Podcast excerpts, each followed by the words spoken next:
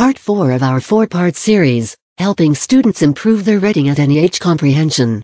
Comprehension is really what reading is about understanding, relating to, and having the ability to share the information learned. Comprehension is the point of reading. There are many ways to build comprehension.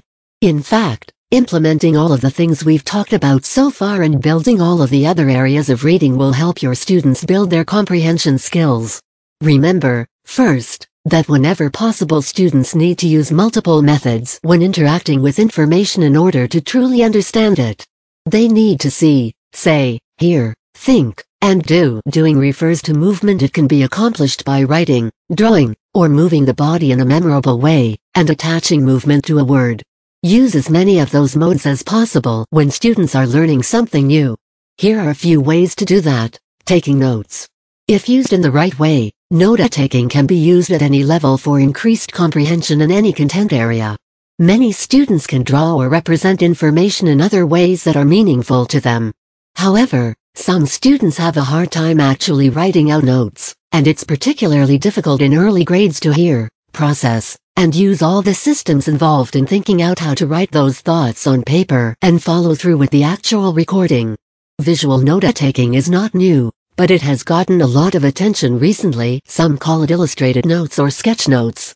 This may require a little bit of modeling and guided practice at first, but some students will run with it, especially those who struggle with traditional note-taking like the Cornell method.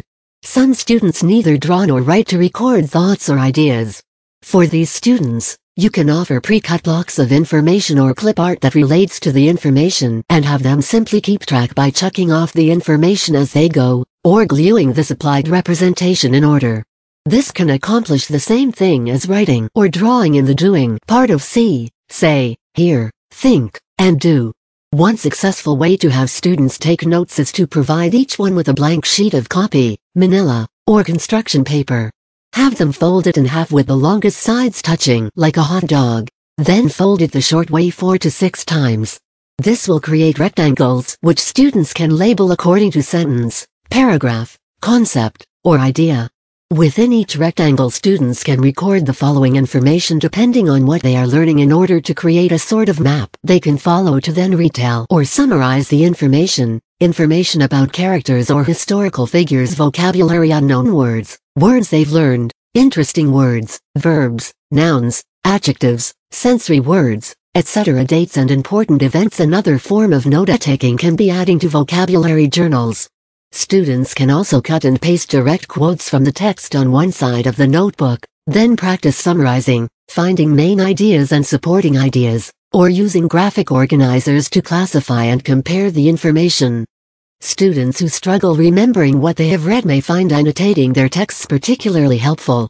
This can take many forms, underlining important information, circling key or unknown words, writing questions in the margins, or even drawing little symbols like hearts when characters fall in love or tombstones when a character dies.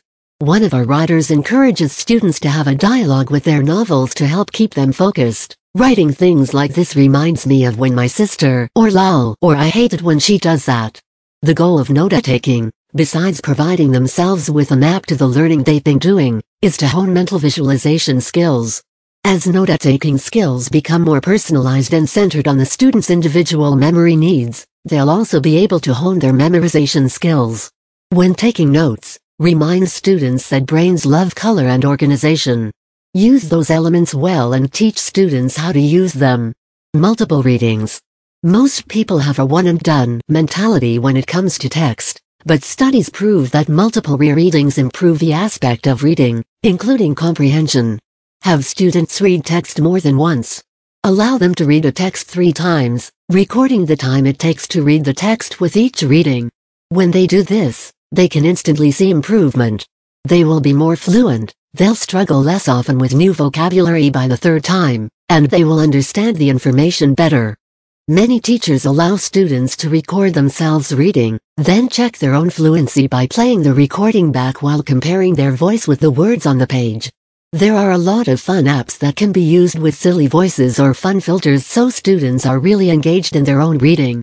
Whenever possible, the teacher can pull students aside and listen to them read, recording which words were mispronounced or misunderstood while timing the student. Seeing their time improve with each reading and finding their understanding strengthened with each reading is so helpful for students. They work harder, often without even realizing it, and form excellent studying skills by practicing these routines across content areas. Another helpful thing is to allow students to pre-read or skim words before they officially start reading. Have them write down any words they are unsure about either pronunciation or meaning and help them with those words before they start timing themselves. If they think they've mispronounced a word or don't understand it in context when playing their own reading have them ask for clarification. Welcoming conversations about pronunciation and vocabulary will improve comprehension levels significantly. Creating, asking, and answering comprehension questions Why use pre-made worksheets when forming questions is helpful for building comprehension? Have students supply questions to try to stump each other Allow them to create games for each other to quiz classmates on their understanding of the text. Students may even start taking notes or annotating text to remind themselves of questions they want to ask their classmates. Students are often more likely to come up with high-quality inference and higher-level thinking questions when they are hoping to create difficult questions. Teachers could even save the best questions and post them as the next class's question of the day or bell ringer. Consider posting question stems to help students who struggle with creating questions. Question stems could also be used to promote or encourage varying levels of questioning and also questioning, comparing, and contrasting are all strong building blocks for comprehension.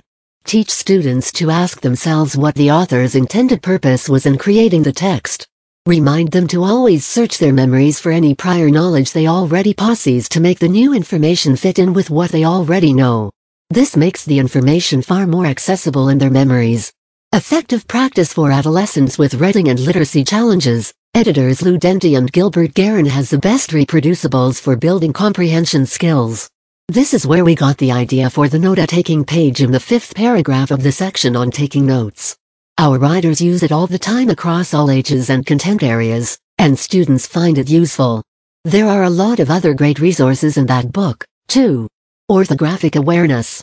Orthographic awareness is the expanded and sophisticated version of phonics, phonemic awareness, and graphonemic awareness. The complexities of conventional spelling, both recognizing and producing, are defined within this area, but orthographic awareness is extended to incorporate more of the written forms of language systems. Other important factors are the specifics of the directionality of letters and numbers, letter order, and combinations of letters, but it extends to capitalization, hyphenation, punctuation, and whole word recognition. These are things taught from pre-K to 12th grade and reviewed again in college, and yet teachers still struggle with them. It's important for all educators to be well versed in requirements for handwriting and letter formation, spelling, capitalization, hyphenation, and punctuation themselves so that teachers in every area are closing in these communication gaps and reinforcing the importance of proper usage. Students need to be reminded of these language requirements and guided to adhere to rules of language in any context possible. Just as no ELR teacher would accept homework done incorrectly because the student miscalculated length or number of assignments due to a mathematical error, or accept a report on a historical figure that is inaccurate, teachers of other subjects must also incorporate elements of language instruction into their instruction and requirements. While it's not necessary to take points off for each error or present lectures on grammar or punctuation elements, it would greatly help students for teachers of all subject areas to leave a time for corrections. When students are presenting written assignments, requiring them to write a first draft, edit and revise their work until all corrections are made, and submit a perfected final draft would be an excellent step in the right direction. Having anchor charts and other resources for students to use would also be helpful, not only for students, but for those teachers who find themselves struggling with these areas. Making orthographic language a consistently approached skill set at any age and in every content area is an excellent and necessary way to increase comprehension and ability to communicate about subject matter in the area. Oral language skills. Oral language skills are divided into two main areas, morphological awareness and syntactic awareness. We discussed something similar to morphological awareness when we discussed vocabulary, so these two areas overlap some. When we talk about the knowledge of base words, prefixes, and suffixes in regard to vocabulary, we don't specify the precise areas of morphological understanding, though.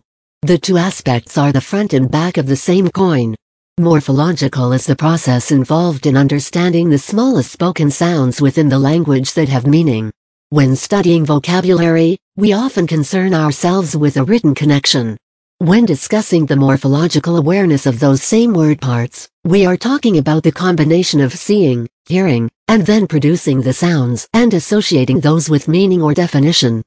So, for example, when students say biosphere, we want them picturing or defining about life-sustaining bio areas of Earth, our sphere. When students are talking about quadratic equations, we want them to picture square, quad, and equation, a statement that communicates two things are equal. This requires a sophisticated skill called metacognition. Meta equals mentality of self. Cognition equals the act of thinking. So metacognition is thinking about one's own thinking, you're doing it right now. Well done. Students and many adults don't often think about, monitor, or clarify their own thinking. In order to build morphological awareness, they have to be taught to not only think about it, but monitor and communicate clearly about their own thinking.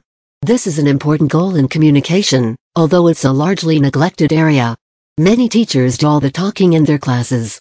This is what people are referring to when they say, the person doing all the talking is the one doing all the learning. Students have to be speaking in order to learn. Giving them the opportunity to speak with understanding about what they're learning is critical for comprehension in every content area and at the age level. The other element of oral language is syntax. Syntax, which comes from Greek and means to arrange together, refers to the order and structure given to words and phrases within sentences that provide the clarity needed for the listener to receive the same mental picture the person speaking is creating in their mind. There are lots of elements in syntax that are commonly understood without anyone really realizing that they understand it or why they use it. For example, you'd be unlikely to describe a friend's puppy as brown, tiny, shivering, adorable, and newborn. You'd arrange the sentence like this. Instead, the puppy is an adorable, tiny, shivering, brown fluff ball of cuteness. That's because there is an understood order of adjectives, opinion, size, physical quality, shape, age, color, origin, material, type, and purpose. It's likely that you've always adhered to these rules, but unless you are incredibly observant or a natural linguist, you are equally likely to be unaware that you're even doing it. Syntactic awareness is especially important for all students as all languages have their own rules for order and structure. A note on orthographic awareness and oral language skills for a long time, orthographic awareness and oral language skills were not considered separate and distinct areas of reading instruction. In the past decade or two, it's become apparent to reading instructors and linguists that neglecting these two areas as important parts of the English language has been detrimental to the overall comprehension and understanding of the language. Language has begun to evolve without many of these elements, as can be seen in texts and emails especially. While language is a living thing and should be evolving, it's evolving away from clarity and toward a more vague way of communicating and understanding.